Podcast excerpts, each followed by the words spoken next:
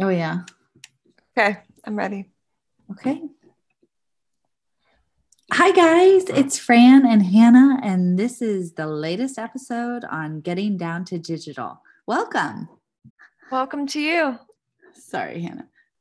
Hi, guys. It's Hannah and Fran. I'm Fran. Hannah's on the line with us. We are, um, okay, one more time. Hi, guys. It's Fran and Hannah, and we are on the latest podcast on getting down to digital. Hannah, how are you today? I'm good. I just got a new package for some activewear that I'm trying out, and I'll get to wear it today after work. So I'm excited about that. How are you? Nice. Good. I too got a uh, package for activewear, a fanny pack. I have one, but I haven't, I don't really use it. But I think I'm going to start using it. Cool. Yeah, keep us posted. We love a good fanny pack. Yes, we do. So, yeah, so we've got a new podcast. Our topic today is five ways to create a more likable brand. And likability is something that is near and dear to our hearts. And we'll start off with a positive, as we always do. And it's sort of catered to the idea of likability. And I don't know if you guys follow Vanessa Van Edwards at all, mm-hmm. but she is the creator of The Science of Likability. And she does something that's really, really cool and just researches human behaviors. She's just really cool. Scienceofpeople.com forward slash likable. We'll link it in the podcast notes itself, but that is a really cool place to start with her on likability and, and understanding humans with that. But something I wanted to bring to your guys' attention is in the last seven days, so one week on Google, we are SEO, so we love the Google machine. Um, more than 3,400 people searched how to know if people like me. And even more searched was how to know if a guy likes me and how to know if a girl likes me. So we are constantly trying to gauge if people like us. And it's not always easy to know why because we're kind of hesitant to show it. And through Vanessa Van Edwards, I learned that the average time that someone shows interest in another person, you know, someone they have chemistry with, there are 13 touch points that happen before the other person is fully aware that they are liked by that person. So I don't know about you guys, but if you had ever been in a public place and you spotted somebody that you were interested in, perhaps you showed them a look of interest and they didn't respond, it's not because they didn't want to notice. It actually just takes a lot more times, 12 more times, but 13 times total to really show that we like one another. So in this podcast, I, I want to extend the opportunity for us to try to be more vulnerable and show that we like people. And then also, Vanessa Van Edwards talks about how important it is to tell people that we like one another. So I think in one podcast we did this. We said, Hi, Hannah, I like you. And Hannah responded back and said, I like you too, Fran. So was it the Valentine episode? Maybe, yeah. Hannah. Something. BB, big brains over there. big brains. You would know. So make sure we do that this week. And uh, the topic is for businesses and likability, but really tell those around you that you like them. And if you are interested in someone romantically or you want to get meet a friend and let them know that you like them, try to show more touch points because they just aren't aware of it quite yet. But let's get started on our topic. This is five ways to create a more likable brand for your business. So now that you know how to be show a little bit more likability or understand it in your personal lives, we're going to talk about branding. And Hannah's going to get us started with not being afraid of having brand opinions and values. Hannah? Yeah. So the first point, like Fran said, was don't be afraid to have brand opinions and values and be clear about them. One thing I did work for the communications department at GE Aviation during my break with Upright, and a lot of it was very journalism type writing, and you have to be as unbiased as possible in those type of situations. But more than likely, if you're just running a blog on your website, you don't have to abide by those type of strict unbiased perspectives of things. So don't be afraid to share your opinions. And if your brand has a strong mission statement or has something that they feel really passionate about, to voice them. I think that allows people to really understand who your brand is and the people that back up your brand. And they're not going to necessarily agree with everything you say or you do. Um, that's unrealistic and no one is completely likable. But I still think it's important that those that do see that you're able to express what you believe in, they can stand by that and really like your tenacity and your bravery in sharing what you believe. And I think it's still important in these situations to find sources or support any content that you're putting on your website with facts. Don't just make blanket statements without any type of any type of weight behind it because I think that can just be false and lead to confusion. So mm-hmm. Avoid that when possible, but don't only stick to stating facts that I don't know it wouldn't be useful to me if I went to a website and unless it was Wikipedia, which was one of the examples. It's just not the same way you should be writing when it comes to content that involves your brand. And take some time to like develop a brand persona and make human type of personality traits for your brand and imagine that and give them life in a way. I think that's really fun and helps to connect more with customers when it seems like the company they're working for is a person and not just a business. So take some time, make a brand persona if you're able to, and flesh out some mission statements that hold value for your company. I do know Fran has been working with Eric and Greg on like intentions workshops, and that involves mission statement type of situations, right? Yes, I was, uh, Hannah, that's funny you said I was thinking that exactly because we are utilizing the teachings of the secret and various kind of beliefs. And through all that, we are working on our business mission statement and sort of directives without things like a persona or a mission statement, you're unable to really grasp your goal or what it is you're working on. So, definitely, Hannah. And I wanted to ask you is there a persona tool that you prefer, like a HubSpot or Googling? How, how do you recommend people go about creating a persona? I would just Google, honestly. And maybe we could do a dedicated podcast or blog post episode or blog post you know what I mean, a podcast episode or blog post on how to approach brand persona. That could be an interesting topic to dig more into. But there are a lot of resources online. And if you're more of a graphic person, you can even create something in Canva that kind of personifies your brand. Maybe find a little person icon animation that you really enjoy and find different character traits that you want your brand to emulate or things to avoid or maybe a quote that you imagine your brand would say. Just different elements like that can really give your brand more life. And that would just be my general suggestion. But once we do have a resource that upright's made we can definitely link it onto this podcast. Cool. Thanks hannah. Good idea. Yeah no problem.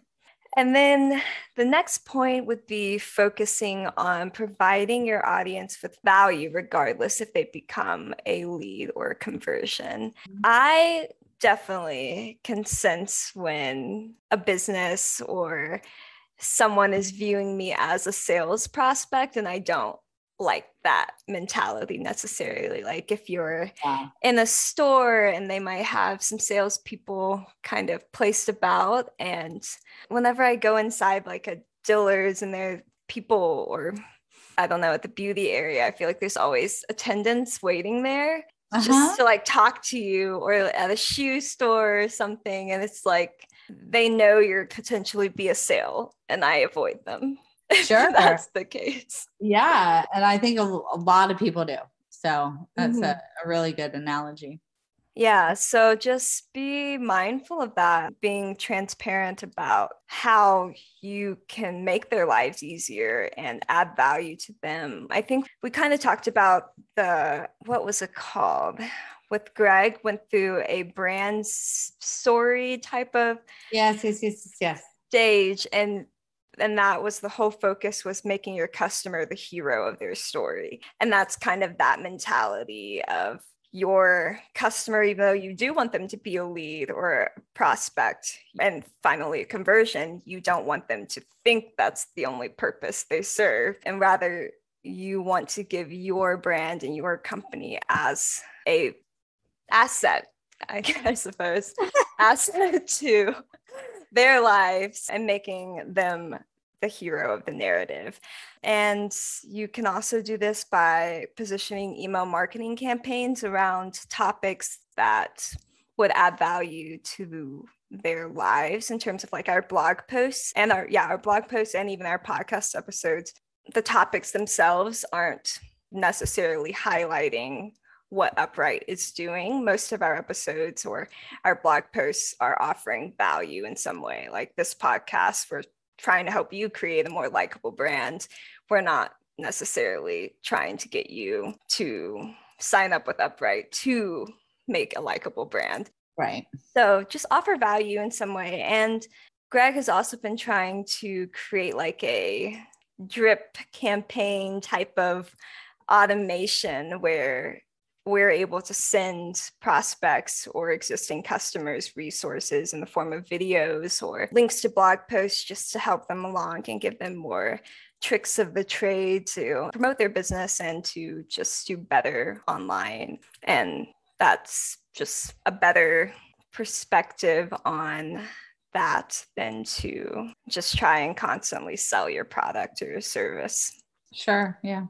And then the third point is engaging with your audience. And this is traditionally done through social media. I guess we don't always, we're actually not very good at our company social media, which I think in the next few years we should prioritize more. But to take your social media platforms and to follow different people within your industry, or if it makes sense to follow certain customers or clients that you work with follow them, share their items, like, comment, just engage with their brand or engage with their lives in some capacity.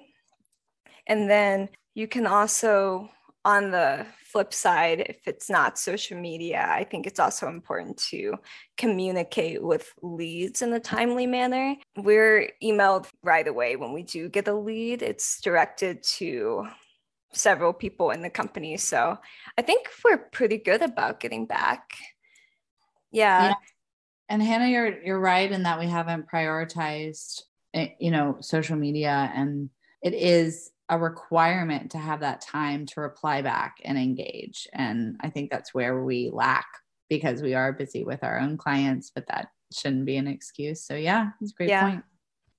But yeah, being responsive, getting back to leads in a timely manner. And then another way to engage is to reply to all your reviews, even the negative ones. And this can be on your Google business profile, or if, I know Facebook also has review features, and then various other third party type of places as well, just to respond and to show your customers that you hear them and that you're working to do better if it is a negative review or if it's a positive one just thanking them for taking time out of their day to tell other people how much they love you so yeah.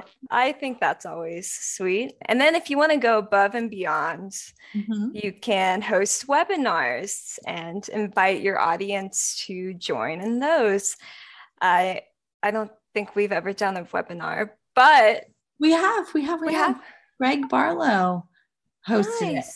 And I it was a success. But Hannah, you had you had not been at Upright. So yeah. you're in saying that. But yeah, it is we went above and beyond that day. Yeah, before my time. Yeah, before Hannah's time. And there are a lot of great webinar platforms nowadays because of COVID. But I know Zoom has a webinar option. I'm sure Microsoft has some kind of webinar option. We don't really delve too much into that, so I can't confirm. And then there are other ones. I feel like I don't really watch a whole bunch of webinars, but I know Zoom has most of the webinars I've seen are on Zoom. Yeah. Yeah, I would I would agree. There's a couple like tire dealer ones that use like a I don't know what's called Dentrix or some software. Yeah. Uh, that I've seen. But yeah, yeah, yeah. So that is also another option to engage with your audience. And I know we've mentioned having Jen on as a guest someday, but I know she's super good about getting on webinars and hosting ones herself. And yeah, so there are definitely options out there to engage with your audience. And then, and you added this last point the online groups on Facebook. Yes. Our tire dealers have had a lot of success on local Facebook groups. I find that these groups are very service focused. So if you guys own a tire shop, a window cleaning business, a HVAC company, those type service businesses, they they really are able to utilize Facebook groups in a really great way.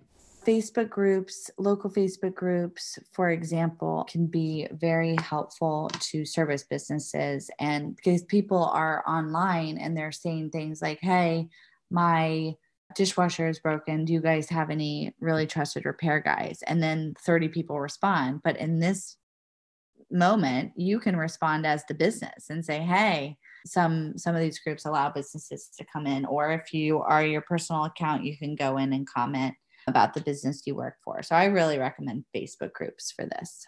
Yeah that's great. And then i think another option would be to get on Nextdoor and Angi if you are more service related because a lot of people homeowners go to those type of programs to look for different home services. Exactly. Yeah. And then i forgot about Angi. Didn't she change how she spelled her name? Yeah it's just Angi yeah i mean uh, without an e. how brave.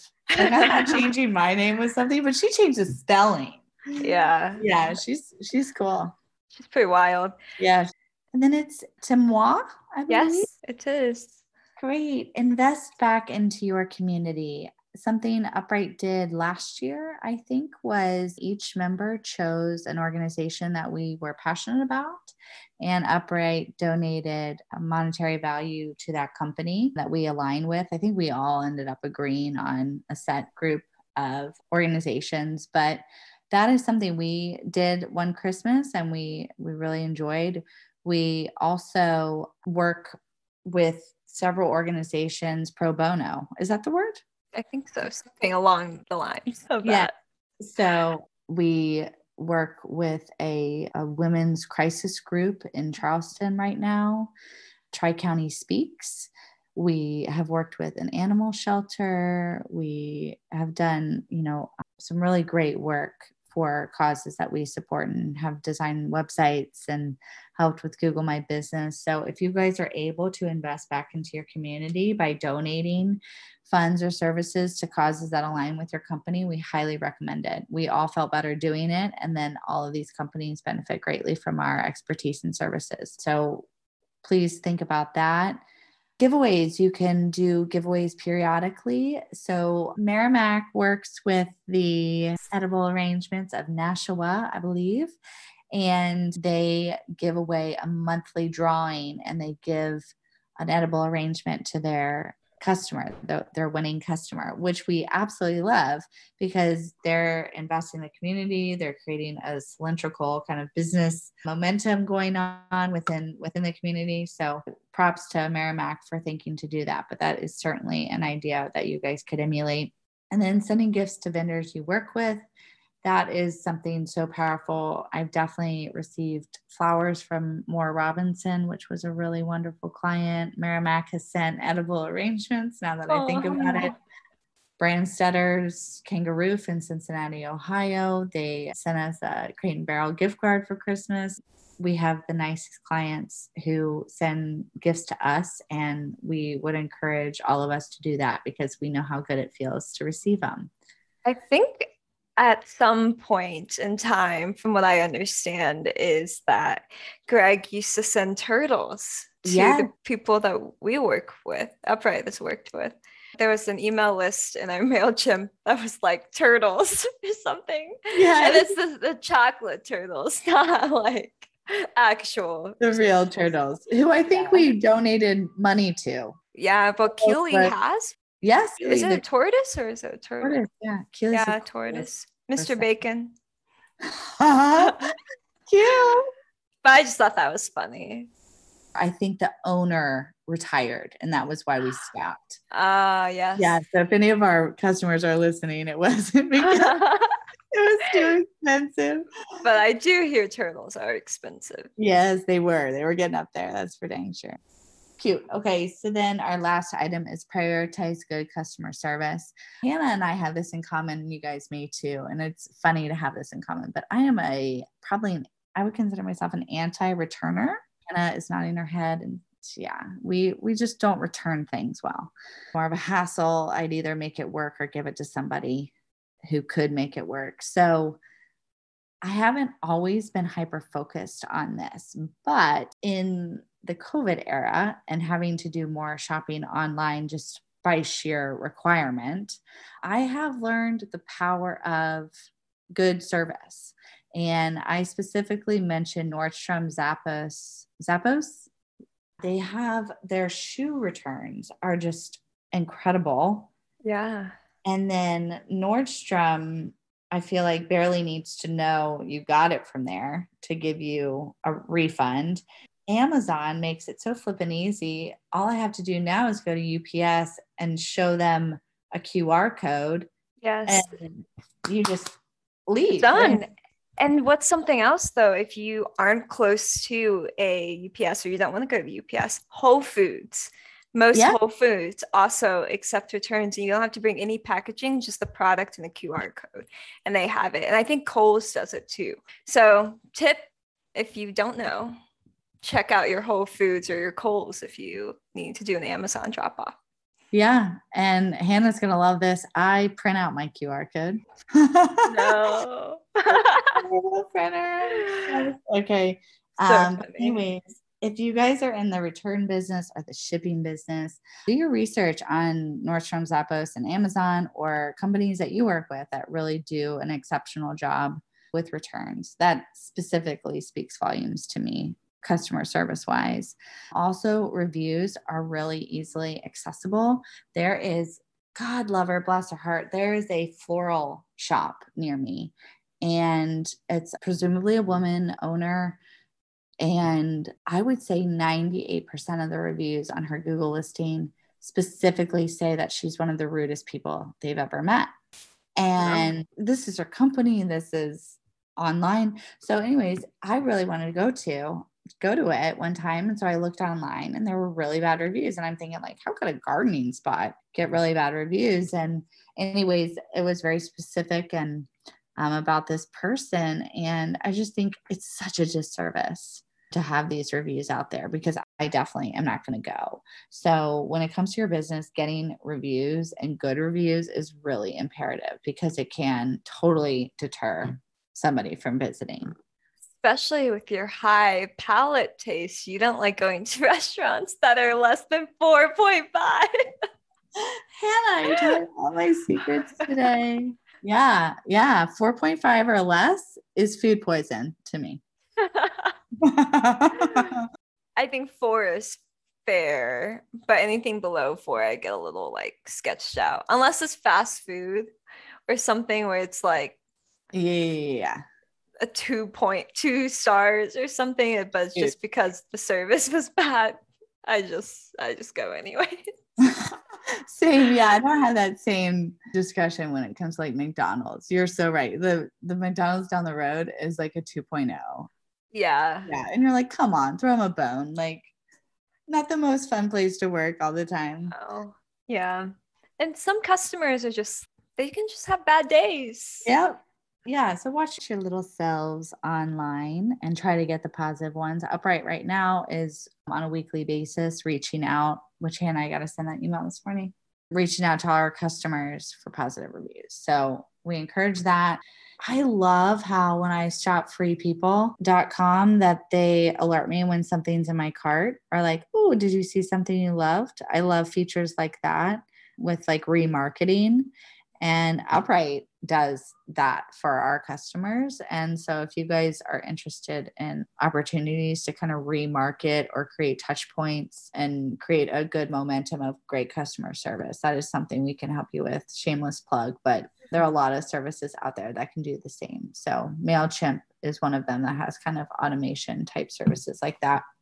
And then let's see, service industries, we need quick follow up, transparent pricing, and open communications. Seth Godin said, Don't find customers for your product, find products for your customers, which I absolutely love. That can be a mentality that, that you guys could relate to.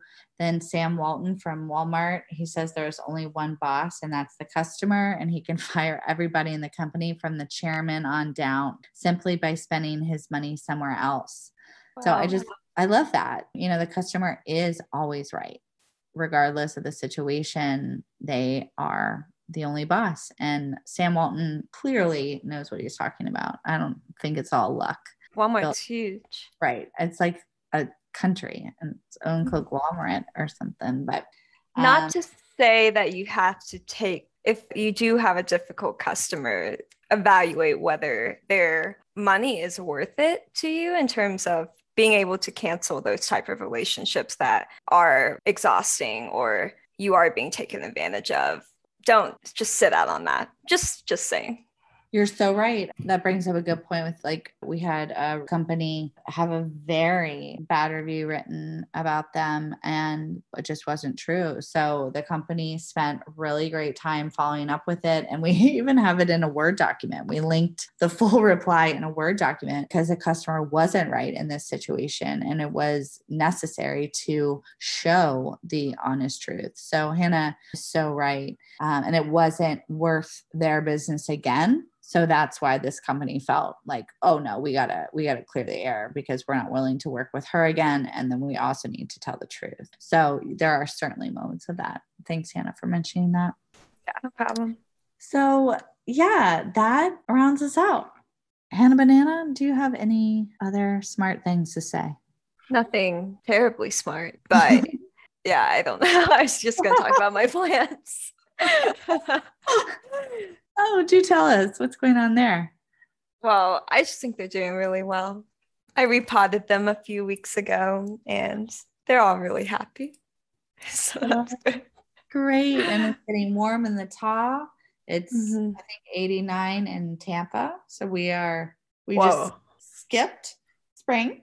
We were yeah. like through spring. We love summer. Yeah, that's crazy. It's 70 here, which is pretty oh, warm. How lovely and yeah. then it's not humid yet. No, it doesn't really get humid mm-hmm. here. yeah. I was thinking for myself. It's crazy because so for those of you that don't know, the Great Salt Lake is what Salt Lake City is named after in Utah. And because of the high contents of salt from the lake, it's like in the air as well. So uh-huh. when you sweat profusely, not everyone, because some people are aggressive sweaters. I'm not really aggressive sweater. Fran is. Okay, moving on. but it's the strangest thing because the sweat evaporates from your skin so quickly that it turns into like a chalky salt texture. What? Yeah. Yeah, because of the salt mm-hmm. content in the air. It's crazy. It'll just be like this white kind of powder, a little cast. Hands, have you experienced that on one of your mini epic hikes? I have not in my hikes, but at the gym, like sometimes less now than before. So maybe I've acclimated more, but definitely when I first moved here, I really didn't sweat at all. But I also don't think I had to drink as much water as I need now because it's so dry. sure. I drink so much water. So I think I sweat more normally.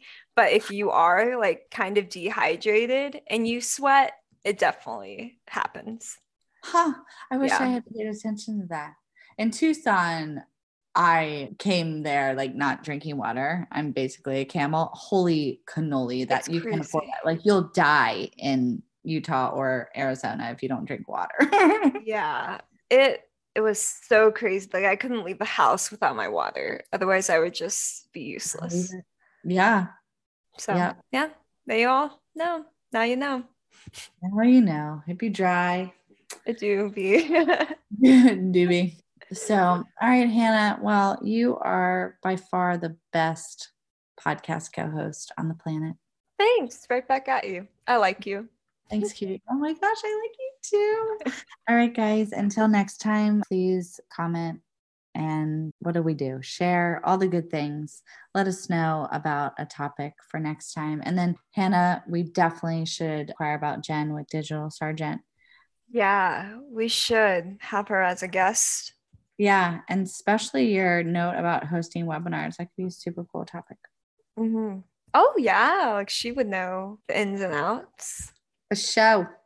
Yeah, great. So- Okay. Be looking out for that. Yep. Until next time, guys, have a great rest of your week. Yes. See you.